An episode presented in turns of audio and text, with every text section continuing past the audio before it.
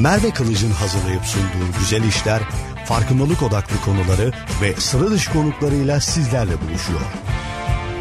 Güzel işler her perşembe saat 11'de Radyo Gedik'te.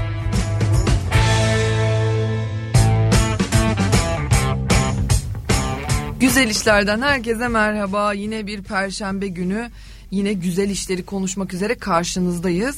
Bugün daha da bir güzel iş sanki. Havada güzel, keyfimiz yerinde. Bugün sürdürülebilirlik üzerine konuşacağız. Süremiz yettiğince, nefesimiz yettiğince sürdürülebilirlik üzerine her şeye değinmek istiyorum. Bence çok keyifli ve özel bir konu. Konuğum sevgili Emrah Kurum. Hoş geldiniz. Merhaba, hoş bulduk.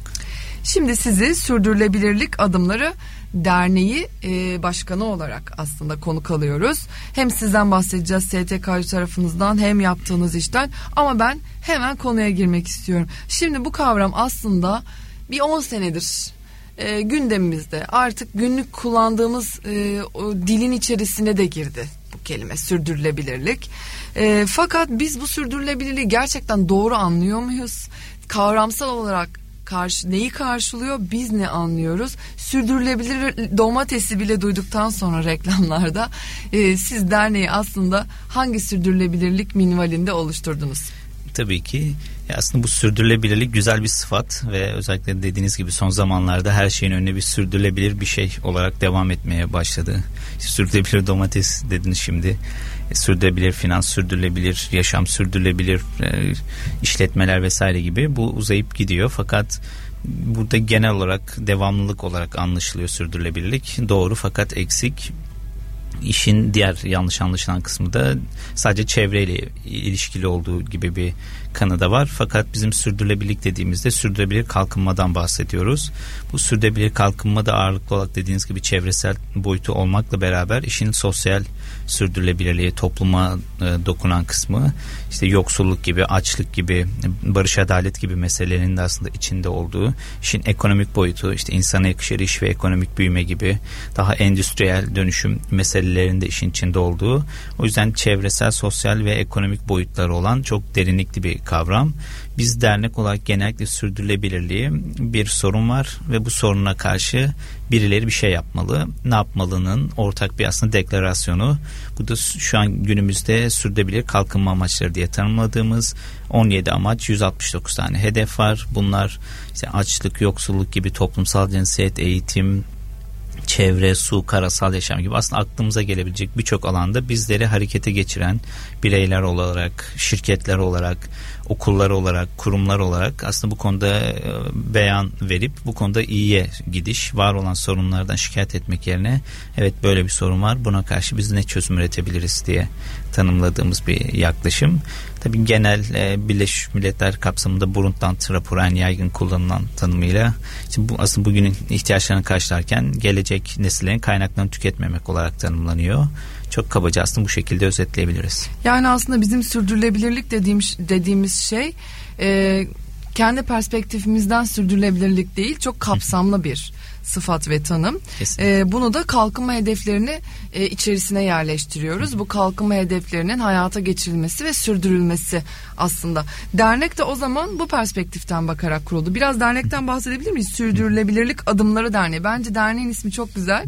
Kısaltılmışı da sa- sade. sade. Değil mi? Harika. Biraz derneği dinleyelim. Tabii ki.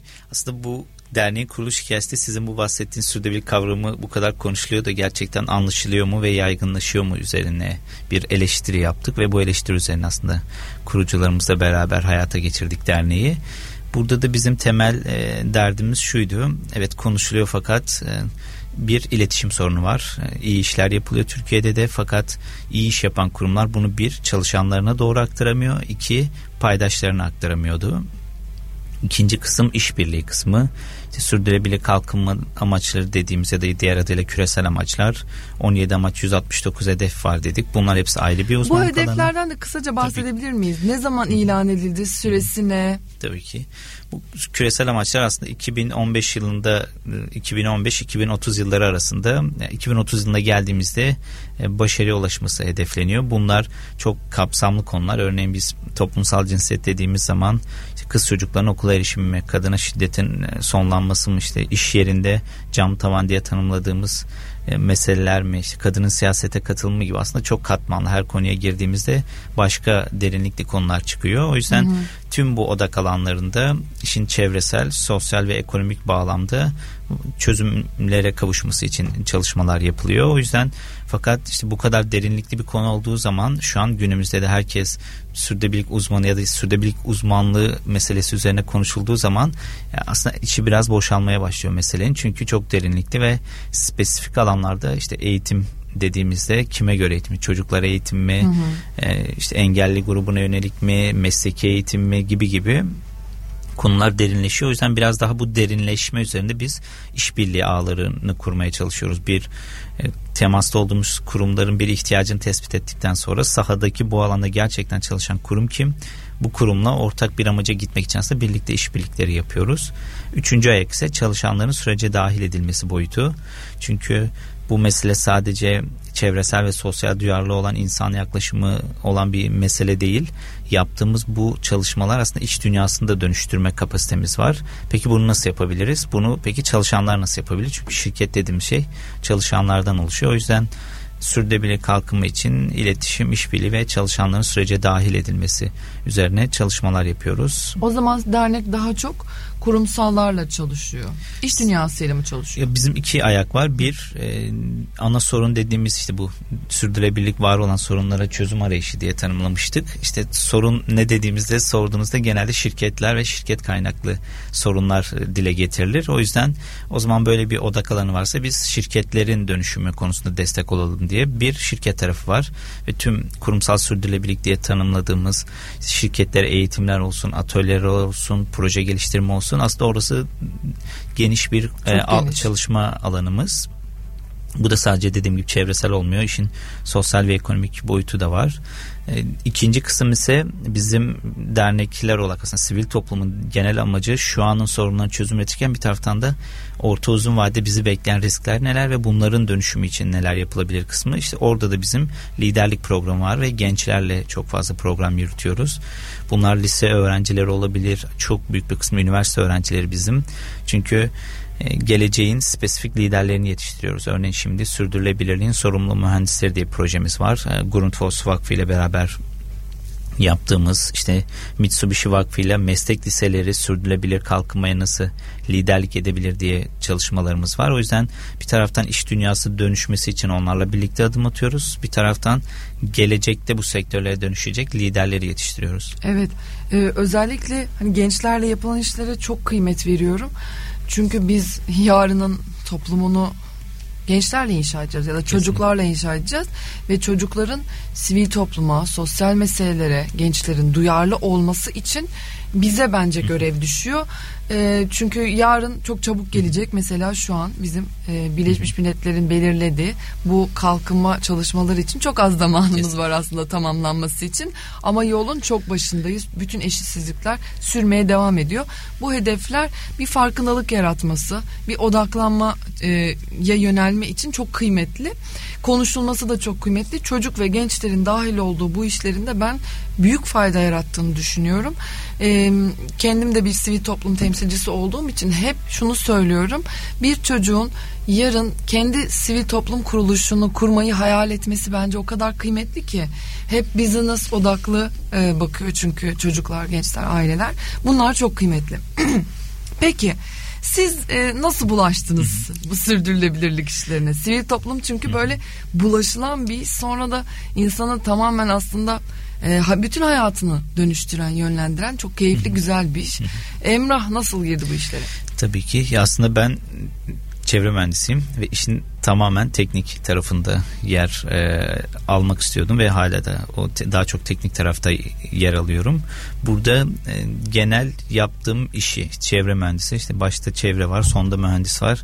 Çevre deyince algıladığım şey çevre aktivizmi doğanın korunması iken mühendislik tarafına geldiğimizde acayip bir bambaşka bir dünya açılıyor ve sürekli bir sorun ve bu soruna çözüm üreten bir meslek dalı olarak e, algılandım. Fakat sonra dönüp mesleğin ana çalışma faaliyeti ne diye sorgularken bu sorunlar ortaya çıktıktan sonra değil çıkmadan önce aslında mühendislik bu çözüm önerilerini getiren bir meslek dalıdır diye. Peki bunun uygulamaları neler diye araştırırken sürdürülebilirlik ve sürdürülebilir uygulamalar benim tek hayatımı değiştirdi. Sonra bu alana yönelmeye başladım. Ardından tüm mezun olduktan sonra tüm kariyeri sürdürülebilir kalkınma olan ilk jenerasyon olabilir mi? 10 küsur yıl 11. yıl olacak bu sene Hı-hı. mesela. 11 yıldır sadece sürdürülebilir kalkınma çalışıyorum. İşin farklı boyutlarında e, işte sosyal girişimcilik tarafımda var. İşte yayın, medya kısmında da çalıştım. Proje geliştirme, danışmanlık, üniversite sanayi işbirliği kısmı gibi bambaşka bir alanlarda çalışırken tüm bu içsel sorgulamalar üzerine yine bu kadar çok konuşuluyor fakat anlaşılıyor mu deyip derneği kurduk.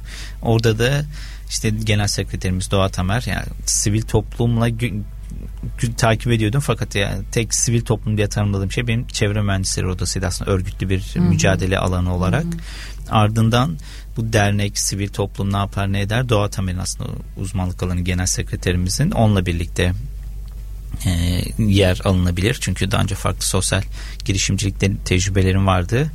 E, yaptığımız işin e, daha da ölçeklenebilmesi ve etki odaklı yaygınlaşabilmesi için dernekleştik arkadaşlarla birlikte bir araya gelerek aslında sivil topluma temel girişim bu şekilde oldu.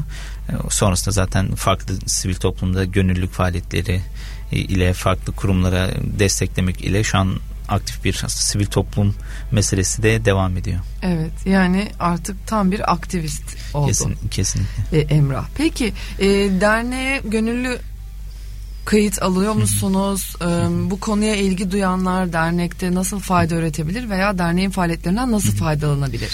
Ya bizim e, aslında iki kısım var. E, bir biz yaptığımız tüm etkinlikler zaten ücretsiz ve kamuya açık olan aktiviteler oluyor. Kurumlarla yaptığımız etkinlikler haricinde. O yüzden tüm her şey işte hedef kitle göre yani bizim sosyal medya hesaplarını takip ettiklerinde işte şu an sürdürülebilirliğin sorumlu mühendisleri devam ediyor dedim. O mesela bu sene 7 farklı il, bölgede 7 farklı ilde yapılacak. O yüzden bizi dinleyen arkadaşlar özellikle mühendislik, mimarlık öğrencilerini ya da 30 yaş altı e, genç mühendis mimarları da bekleriz. Bu ve buna benzer aslında yaptığımız tüm etkinlikler kon, konukları bizi takip edebilirler. İkinci kısım ise çalışan ve profesyonel kesim. Hı hı. Onlar aslında bizim ağırlıklı gönüllü kitlemizi hı hı. oluşturuyor. Orada da biz bu sürdürülebilir çok geniş ve derinlikli konu dedik. Orada da şunu önemsiyoruz. Yani biz doğrudan gönüllü çağrısına çıkmıyoruz genellikle. Ben dernek olarak sizin yaptığınız işler ilgimi çekti diye genelde yazılıyor bize. Benim de uzmanlık alanım bu diye peki hangi alanda uzmansınız diye soruyoruz. Aslında o kişilerin uzmanlık alanlarını işte yaptığımız eğitimlerde eğitmen olarak, söyleşilerde uzman olarak bir şirkette çalışan ve şirketin yaptığı bir iyi uygulama varsa ve bunu ya da yerel yönetim olabilir, farklı kamu olabilir. Bunların bizimle paylaşılmasını talep ediyoruz. Aslında onlarla birlikte iyinin çoğalması üzerine bir sistem kurguluyoruz. O yüzden böyle direkt e, klasik anlamda anladığımız gibi düzenli bir gönüllülük e, ihtiyacımız olmuyor açıkçası. Şey tarafta çok spesifik konularda ki insanlar aslında uzmanlık alanıyla farklı meselelere yönlendirmek bizim daha e, uzmanlık alanımız aslında. Peki bir mühendisin henüz öğrencilik döneminde bu sürdürülebilirliği doğru algılayıp yaptığı çalışmalara veya bütün üreteceği her şeye çıktılarına sürdürülebilirliği bir şekilde merkezde tutarak e, yönlendirirsek ne değişir? Nasıl bir mühendis doğar? Nasıl bir mimar doğar? Tabii ki.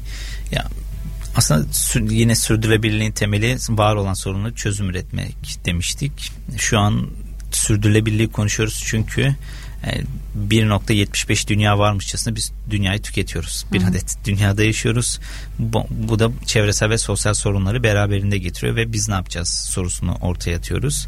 Örneğin şu an radyo programındayız bu radyo programında yukarıda bir aydınlatma var. Şu an elektrikle mikrofon üzerinden aslında insanlara ulaşan bir elektrik sistemi var. E, kaynak mesela burada bir enerji tüketimi meselesi gündeme geliyor. Biz burayı 80 wattlık bir ampulle de aydınlatabiliriz. Çok daha verimli 8 wattlık ampulle de işte 80 yerine 8'i wattı yani tüketimi azaltmak, var olan yeni bir sistemin tasarlanması, etkinin azaltılması, var olan yan etkilerin minimuma indirilmesi ve kalıcı çözümlerin üretilmesi konusunda bu teknik bilgi dediğimiz mesele çok işin önemli bir boyutunu sağlıyor. O yüzden işte şu an yine kapalı bir ortamdayız. Bu kapalı bir ortamda bizlerin e, bedensel olarak aslında uzun süre konuşabilmemiz için buranın bir iç hava kalitesine ihtiyaç oluyor. O zaman hı hı. dönüp ya da belli bir sıcaklık seviyesine bunların aslında yönetilmesi gerekiyor. İşte bir şeyler yiyip içiyoruz, atık oluşuyor, bu atıkların yönetimi gibi gibi aslında aklımıza gelebilecek her noktada bu teknik e, sürdürülebilirlik diye tanımladığımız bizlerin yaptığımız işle istediğimiz etkiyi yaratabiliriz. Bunları da kişilerin tamamen ilgi ve uzmanlık alanına göre değişiklik gösteriyor. Yani yine eğitim üzerine ilgili bir mühendis olabilirsiniz. Bizim öyle çalışmalar da var mesela fabrikaların iklime uyumlu olması gibi. İşte bu iklime uyum dediğimizde ham madde seçimi, ambalaj seçimi, atık yönetimi, ulaşım lojistik aklınıza gelebilecek birçok parametreyi barındırıyor ya da kaynak verimli kullanmak. Bu işin çevresel sürdürülebilirlik boyutu. Diğer tarafı işin sosyal sürdürülebilirlik boyutu var. İşte biz işte cam tavana yapıyor muyuz şirket içerisinde toplumsal cinsiyet bizim için önemli deyip sürekli toplumsal cinsiyet rollerini tekrar dan üreten bir iletişim çalışması mı yapıyoruz gibi gibi. Hı hı. Aslında birçok konuda biz bunu hayatımıza dahil edebiliriz. O yönetim, karar alma süreçleri gibi. Aslında tüm bunlar çok kapsayıcı bir bağlama oturuyor. Ya aslında biz e, programlarda hep benzer meseleler konuşuyoruz. Bizim çok meselemiz var aslında. Bu meseleleri de sürekli konuşmak zorunda olduğumuzu düşünüyorum.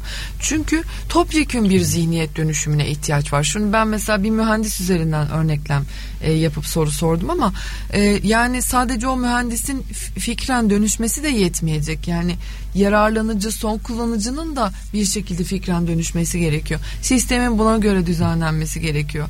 E, karar vericilerin, siyaset ve politika yapıcıların yine e, fikren dönüşmüş olması gerekiyor ki topyekün bir dönüşüm olsun. Yoksa biz böyle aktivistler olarak e, siber uzaydan seslenen e, yabancılar şeklinde kala kalıyoruz bazı e, alanlarda veya e, şeyde grupların içerisinde. O yüzden kolay şeyler de değil. Böyle kendimizi çok fazla kamçılamak, e, kırbaçlamak da istemiyorum.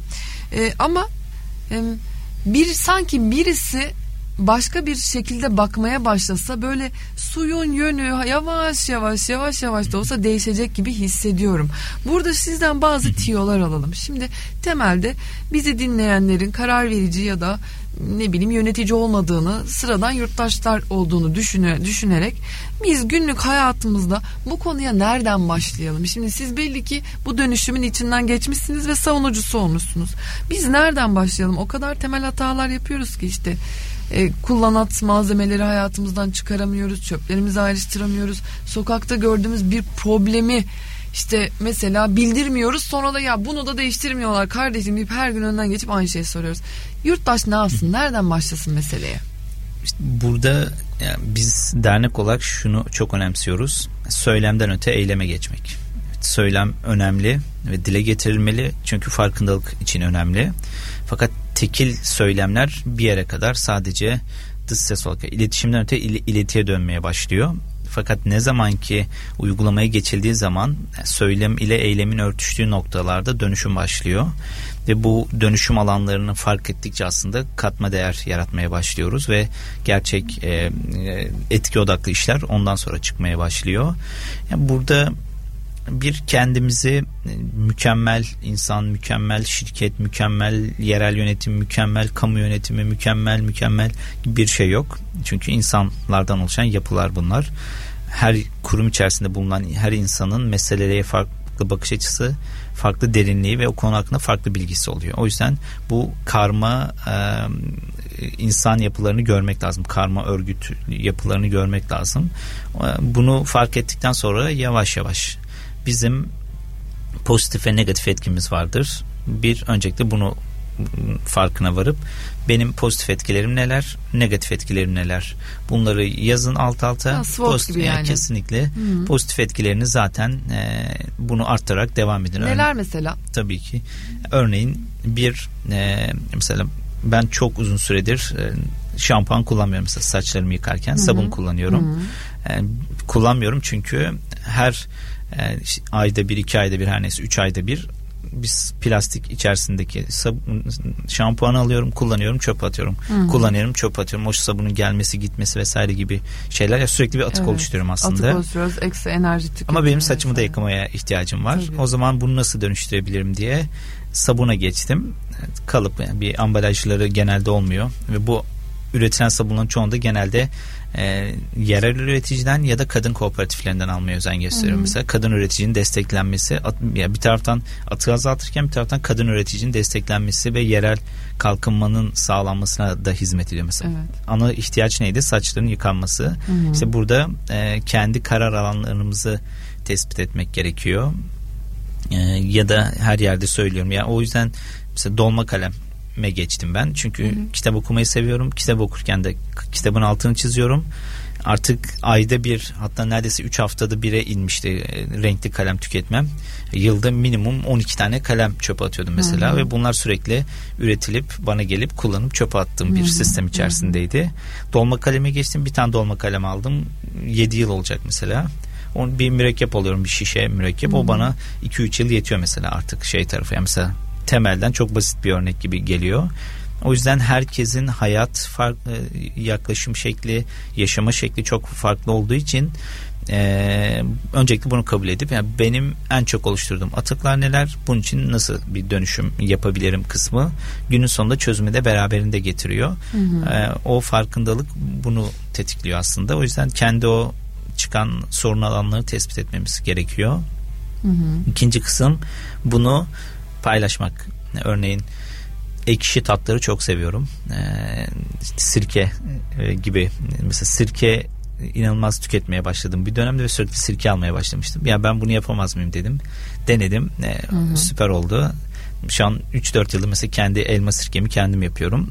Yaptıktan sonra da ama işte küçük şişelere koyarak arkadaşlarıma de hediye ediyorum. Hı hı. Aa nasıl yaptın, nasıl ettin vesaire gibi. Hı hı. Ya ben yapıyorum siz de yapın ve herkes sirke yapmalı gibi bir yerden değil yaptım fena da olmadı. Aslında yaptıkça öğrenmeye başlıyoruz meselesinden. Bu iyi çoğal, çoğalarak devam etmeye başlıyor. O yüzden en çok tükettiğiniz şey ne? Bunun yarattığı negatif pozitif etkiler neler? Bunları negatifleri azaltma çabası aslında. Bu kafa yapısına sahip olan e, kişi örneğin plastik şişe kullanmamak, pet şişe kullanmamak. Ben Emrah olarak bunu yapabilirim hayatıma dahil edebilirim. İşte mataralar vesaire yanımızda olabildiğince taşımaya çalışıyoruz. Olmadığı zamanlar da oluyor. Bunun da bilincindeyiz. Çünkü İstanbul'da yaşıyoruz. Her evet. zaman almak zorunda da kalabiliyoruz. Fakat bireysel olarak Emrah'ın o plastik şişe kullanmama alışkanlığını Emrah'ı tutup bir şirkete koyduğunuz zaman bir şirkette 5000 çalışan varsa ya da 3000 kişilik etkinlik yapıyorsa o duyarlılığını şirkette gösterince bir anda 3000 kişinin pet şişe kullanımını azaltmış oluyor. Ya o yüzden evet bireysel farkındalık işte içinde bulunduğu yapıları da beraberinde dönüştürmeye başlıyor.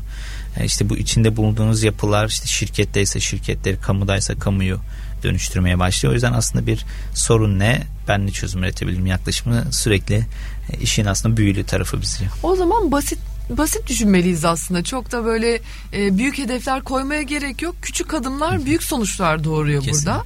E, o yüzden satın alma davranışlarımız ve günlük yani günlük yapıp etmelerimizdeki e, çıkardığımız işte bu atıklar üzerinden odaklanarak işe başlayabiliriz. Yani birçoğunu ben de çoğu zaman e, düşünüyorum, uygulamaya çalışıyorum ama çoğu zaman akamete uğruyor. İşte çok aktif çalıştığım, çok fazla mekan yer değiştirdiğim için. Ama ben de en azından kişisel farkındalık noktasında ilk adımı atmış bulunuyorum. Enerji verimliliğini de çok önemsiyorum. Hatta bununla ilgili bir program da yapmak istiyorum. Aslında sadece tam olarak enerji verimliliği değil, aynı zamanda e, yeni e, enerji yöntemleri, e, doğa ne, Doğa, yenilenebilir, yenilenebilir, yenilenebilir enerji e, konusunda da konuşmak istiyorum aslında birkaç konukla görüşüyoruz. Bunları da çok kıymetli buluyorum. Aslında bizim etrafımızda çok büyük bir menba var. Kesinlikle. E, ben de ne zaman bunları düşünmeye başladım? Temelde aslında ne kadar az donanımlı olduğumuzu fark ettim. Dedim ki e, yeni bir eve taşındık ve evde çok fazla tadilat yapmamız gerekiyordu. En temel tadilatları bile şahsen yapamadığımı fark ettim. Dedim ki ben bir birey olarak demek ki beni böyle bir yere bıraksanız yaşayamayacağım. Kendimi sürdüremeyeceğim. Dedim ki bunları öğrenmemiz gerekiyor. Her zaman başka bir uzmanı getirip en basit şeyleri bile ona yaptırmamalıyız. Ondan sonra döndüm bunu ben üretebilirim. Bunu ben değerlendirebilirim. Bunu ben dönüştürebilirim diyebilirim. Sonra düşünmeye başladım. Gerçekten savaş ekonomisi sürecindeki insanlar bizden çok daha bilinçliymiş. Bazen çocukken dalga geçerdik büyük annelerimizle. Bazı şeyleri kesinlikle atmıyorlar elden çıkarmıyorlar. Bazı şeyleri biriktiriyorlar ve sürekli aynı şeyleri tekrar kullanıyorlar diye. Onları eleştirirken e, bizim zihniyetimiz nasıl deforme olmuş bir jenerasyonda iki jenerasyonda çok kısa zaman bence dünyanın akışı içerisinde bir 50 yıl bence hiçbir şey ama o ne olduysa sanki temelde o 50 yılda tabii ki hani sanayi devrimi ne baz alıyorsunuzdur muhtemelen daha geriye dönüktür ama hani Türkiye'de kişisel tarihim üzerinden konuşacak olursam babaannemin yanında ben bir hiçim diye bağlamak istiyorum. Ee, yani etrafımızda çok kıymetli aslında her şey var ama biz kullanmayı bilmiyoruz, sürdürmeyi bilmiyoruz. Ya mesela ya bu işte içinde bulunduğumuz sistemler benim en sevdiğim tanımlamalardan biri kapitalizmin yaptığı en güzel şey bizim kendine yeterlilik yetimizi elimizden almasıydı ve ihtiyaç duyduğumuz her şeyi bize satması aslında. Bu tanımı duyduktan sonra acayip bir dünya açıldı. İşte dediğiniz boyuta geliyoruz. O ya da bu şekilde siz gıdaya ya da bir şeye erişemediğiniz zaman ne yapacaksınız sorusuyla yüz yüze kaldığımda dönüp ekşi mayalı ekmek ne, maya ne, sıfırdan hiç maya nasıl oluşturulur, bu mayadan hamur nasıl yapılır, hamurdan ekmek nasıl yapılır ve o maya nasıl çoğaltılır, paylaşılır vesaire gibi bambaşka siz bir dünyaya açılıyorsunuz ve bu aslında e, doğayı taklit etme ve atık denilen mesele aslında olmaması. Bir gün Bozca'da da Hasan İsmail Tek diye sevdiğim bir büyüğüm var. Onun yanına tatile gittim ziyarete gittiğimde bir tamamen şey dışarıya kapalı bir topluluk kendi yaşam alanı kurmuş. Bahçede tavukları var. Bahçede bostanı var. Ee, bir gün gittik. İşte bu yoğun işte çok yoğun çalıştım bir dönem hafta sonu tatiller dahil olmak üzere çalıştım bir dönemde kafa dinlemeye gitmiştim. Ee, gittik e, salata yapacağız. Emrah bahçeden kafana göre bir şeyler toplar mısın dedi. İşte domates, biber, salatalık vesaire topladım getirdim. İşte onlardan salata yaptık. İşte peynir, işte kümes var kümesten yumurta aldık. Ee, hepsinden salata yaptık. İşte zeytin var çevrede o zeytinlerden zeytinyağı yapılmış vesaire. Dışarıdan hiçbir şekilde satın alma yok. Bir peynir alınmıştı galiba. Tüm o kahvaltıyı hazırladıktan sonra çıkan işte yumurta kabuklarıdır, domates kabuklarıdır vesaire hepsini yedik içtik sonra Emrah bunları götürüp tavuklara atsana dedi attık gelip oturup keyif çayımızı içtik ya baktığınız zaman atık denilen bir mesele yok böyle bir yaşam içerisinde fakat hı hı. biz ne zaman ki işte ambalajlı atıkla gıdalar olsun ambalaj ihtiyacımız yokken aslında tüketmeye başladığımızda olay bambaşka bir seviyeye çıkıyor. İşte o zaman da sizin kendine yeterlik gidiyor.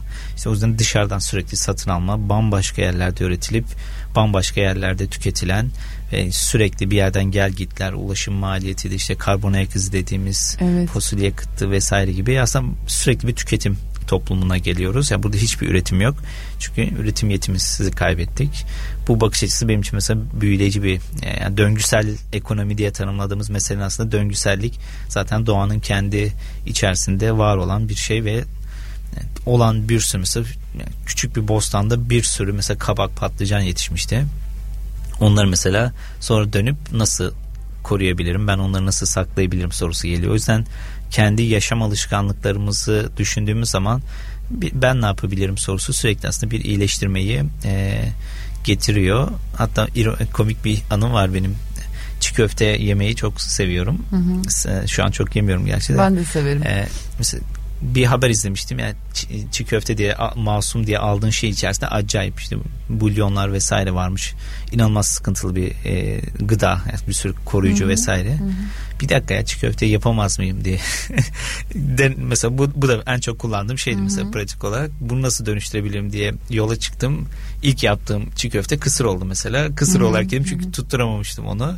İkinci, üçüncü denemeden sonra artık çiğ köfte yapar oldum. Ya o yüzden bu deneme ve deneyerek öğrenme Hı-hı. meselesi çok kıymetli ve besleyici de bir şey aslında. Yani bize. bizi aslında donatan şeyler bunlar. E, eğitim hayatımızın hiçbir sürecinde bunları almadan yetiştiğimiz ve artık birey haline geldiğimiz için sonradan e, araştırarak veya böyle başımıza bir şey düşerek öğren, öğreniyoruz bunları. E, biz de eşimle küçük bir tarla oluşturduk Süper. bahçemizde. e, Baya küçük ama ilk deneme. E, orada cehaletimle bir kez daha yüzleştim. Yani fideleri satın alırken inanın kabakla e, domatesi zor ayırdım. Ve dedim ki ya babaanne gerçekten ilkokul mezunu benim babaannem. Ve dedim ki babaanne sen bilgesin. Ee, işte bahçemizde asma var. Asma yapraklarını ne zaman toplayacağımı bilemiyorum. Her şeyi babaannemi arayıp, arayıp soruyorum 80 yaşındaki babaanneme. Yani bir şekilde biz de öğreniyoruz. Ee, bence... E, yani bu fikri dönüşüm bunu tetikliyor. Sonrası geliyor. E, umuyorum ki sonraki kuşaklar, çocuklarımız bu konuda bilinçli olacak. Peki e, siz ümitli misiniz bu konuda? Hem dernek olarak hem de şahsen sorayım. Kesinlikle umutluyuz. Bu ve bu umudun aslında yaygınlaşması üzerine e, çalışmalar yapmaya çalışıyoruz. Çünkü içinde bulunduğumuz sistemler sürekli bize kötüyü ve kötü referansı örnek gösteriyor ve yandık bittik kül olduk iletişim yapılıyor her yerde. Fakat tüm bu kötülük içerisinde bir dakika ya kimler neler yapıyor diye sorguladığımızda işte Bozcaada'daki Hasan abi bunun bir bambaşka bir mimar ama Türkiye'de birçok kişi böyle yaşayan insanlardan haberdar değil. Tabii. Kendi yaşam şekli olarak Türkiye'de inanılmaz güzel işler yapan şirketler var ve bunun çalışanlarını da dahil ederek ölçekliyorlar. Birçok sivil toplum kuruluşu bu alanda güzel işler yapıyor işte iklim krizi sonucu gençler ve gençlerin iklimiyle ilişkisi açısından inanılmaz entelektüel bilgi birikimine ve uygulamaya, pratiğe dökmeye ve örgütlü, hızlı bir örgütlenmeye ve çözüme gitmeye çalışıyorlar. Beni bu tüm bu değişimler arasında en çok umutlandıran yapılardan biri özellikle kurumsal sürdürülebilirlik tarafında da çalıştığımız için 10 küsur yıllık sektördeki kurumsal sürdürülebilirlik uzmanları ile o uzmanların şu anki bakış açıları arasındaki farkı baktığımızda inanılmaz motive oluyorum. Çünkü şu an görüştüğüm birçok kurumsal sürdürülebilirlik uzmanı birçok sivil toplumcudan çok daha aktivist, çok daha entelektüel bilgi birikimine sahip, okuyup araştırıp hem sivil toplum ne yapıyor, biz bunu yaparsak ne olur gibi bu hassasiyete sahip ve işin uzmanı sizsiniz ve bu konuda e, çalışmaların aslında bizi yönlendirecek yapılar sizlersiniz gibi çok aslında vizyoner, katılımcı ve sürekli öğrenmeye açık kurumsal sürdürülebilirlik liderleri oluşmaya başladı ve bunlar şirketlerini inanılmaz dönüştürüyorlar ve hızlı bir şekilde aksiyona geçiyorlar. Yani ve bizim işte yaptığımız o eğitimlerde de görüyoruz bunu. Ya o yüzden o şirketlerin hızlı bir şekilde dönüşümü işte kurumsal gönüllülük denen bambaşka bir boyut var ve belli bir yıl içerisinde belli bir saati çalışan kendi mesai saatinden gönüllülük yapıyor. Mesela yaptığımız eğitim sonucu şirket kurumsal gönüllülük politikasını açıkladı. Yine yaptığımız bir eğitim sonrası toplumsal cinsiyet üzerine tüm hediye kurumsal olarak aldığı hediyeleri kadın üreticiden ve yerel üreticiden almaya dönüştü. Bu ve hızlı bir şekilde aksiyona geçişler bizleri çok motive ediyor ve bunları da samimiyetle yapıyorlar. Biz de zaten bunun da yaygınlaşması için aslında çalışıyoruz. O yüzden umutluyum ve bu umudu da yaygınlaştırmak için bir e, lider olmaya çalışıyorum diyeyim. O zaman bir bilinç dönüşümü var. Peki bir karne çıkaracak olursak Türkiye'de biz sürdürülebilirliğin içerisindeki tüm çalışmalarda hangisinde iyiyiz, hangisinde çok gerideyiz? Ya bu özellikle Türkiye'de sürdürülebilirlik dönüşüm meselesi e, çevresel sürdürülebilirlik boyutunda bayağı yol kat ettik bence birçok şirkette. Bu çevresel sürdürülebilirlik içerisinde de işte işte ana petrol ve doğalgaz gibi fosil yakıtlara dayalı kullanımı bir azalttık. iki kullandığımız o elektrik tür, türlerinin yenilenebilir enerjiyle değişimi, verimlilik çalışmaları çok önemli boyutlara çıktı. Fakat şimdi gelişmesi gereken alan tedarik zinciri sürdürülebilirliği. Yani sizin aldığınız kaynaklar nereden geliyor ve bunların dönüşüm için neler yapıyorsunuz? Bambaşka bir gelişme alanı. O yüzden o ilk evet. iki aşamayı gayet iyi başardılar. Sosyal sürdürülebilirlik boyutunda yine güzel yollar kat edildi. İşte bu toplumsal cinsiyetin e, farkında olunması, bunun farklı kademelere yansıtılması ve bu dönüşüm kısmı e, ek olarak da aslında Türkiye'de çok ciddi sürdürülebilirliğin lideri kadınlar aslında. Çünkü bu e, erkek genelde para ve kapitalist sistem içerisinde parayı peşinden giderken e, biyolojik cinsiyeti kadın olanlar daha hak temelli meselelere bakıyor ve Tabii, e, bunun devrim etki olmaz. odaklı kesinlikle o etki odaklı işler dediğimizde genelde hep bir yerinde kadın e, ön planda bir lider olarak görüyoruz. E, o yüzden bu sosyal sürdürülebilirlik tarafında da bayağı yollar kat edildi. Ama o tarafta e, çok daha detaylı konulara girip tartışma alanları yeni yeni çıkmaya başladı gibi gibi aslında Türkiye'de baya bir farkındalık uyanmaya başladı ve küreselleşme ile birlikte Türkiye ölçeğinde değil global ile bir yansıma boyutu var. İşte Avrupa Yeşil Mutabakatı diye özellikle ihracat yapan e, Türk şirketlerinin yaptığı ürünün etkisini ortaya koymak ve negatif etkiyi azaltmak gibi bir zorunluluk evet. e, yasal yasal altyapıları geldiği için bu da çok tetikledi şirketlerin dönüşümünü. O yüzden bir pozitif yönde bir ilerleyiş var e, ve güzel örnekleri, güzel işbirliklerini de duyuyoruz, duyuruyoruz. O zaman güzel e, bir duyguyla kapatıyorum ben programı. Şimdi bizim programımızda daha önceki podcastleri muhtemelen dinleyememişsindir. E, işte kadın e, sorunu yani kadın kadın sorunu da demek çok istemiyorum ama kadın hakları ile ilgili durumumuzu konuşurken böyle hep kötü örneklerden bahsediyoruz. istismardan bahsediyoruz. Yine e, ergenler çocuklar arasındaki ayrımcılık damgalayıcılık bunları konuşuyoruz. Burada biz böyle hep e, bir taraftan güzel işleri konuşurken bir taraftan da vahim mevzular etrafında konuyu döndürüyoruz. Ama burada bir bilinç dönüşümü olduğu sonucuna varıyorum o zaman ben. E, kurumsal çabalar var. Bir farkındalık oluşmuş. Burada farklı boyutlarda e, bunun sürmesi gerekiyor. O yüzden ben de aynı umudu taşıyorum diyebiliriz. Kesinlikle yani mücadele şekilleri çok bambaşka aslında bireylerin ve kurumların. Biz dernek olarak sürekli hiçbir zaman mesela bizim Sürdürülebilirlik Adımları Derneği'nin iletişiminde yandık bir kül oluyoruz. Sürekli sadece tekil anlamda şöyle sorun var böyle sorun varı duymazsınız. Nitelikli eğitim konusunda sosyal girişimci, sivil toplum, iş dünyası, kamu ne yapmışı duyarsınız. Hı hı. Böyle bir sorun tespit etti, böyle bir çözüm üretti, böyle bir etki yarattı. Hı hı hı. Aslında bizim çoğalma ve iyinin çoğalması diye tanımladığımız büyüleyici mesele bu aslında. Çünkü şikayet etmek yani artık sorunun radyoya gelip radyodan çıkana kadar yüzlerce sorun sayabilirim size yani Hı-hı. evden çıkıp eve girene kadar. Bu var gerçekten böyle sorunlar. Bunun farkında olalım ama buna yönelik iyi işler yapanları da aslında çoğaltalım. Çünkü Tabii. bunu duyan kişi şirketine dönüp evine gittiğinde bunu hayatına geçirebiliyor günün sonunda.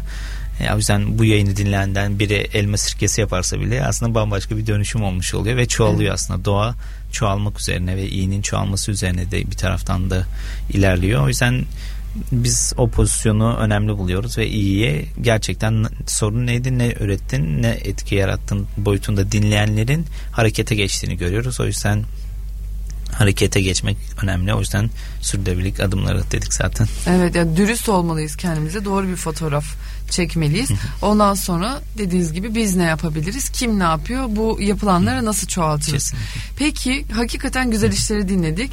Dernek çalışmalarında size başarılar diliyorum. Kolaylıklar diliyorum.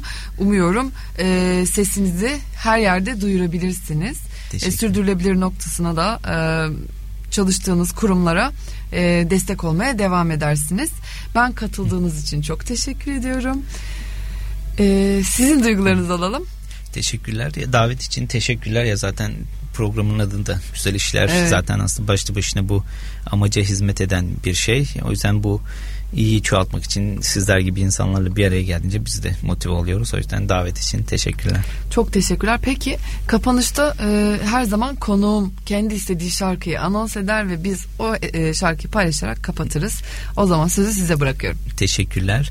Ben de iki farklı enstrümanın aslında biraz daha iki farklı türden gelen insanın bir araya geldiği ve müthiş bir sentez çıkan Erkan Oğur ve Yavuz Çetin'in Dünya parçasını sizlere armağan ediyorum. Güzel işlerde haftaya görüşmek üzere. Thank.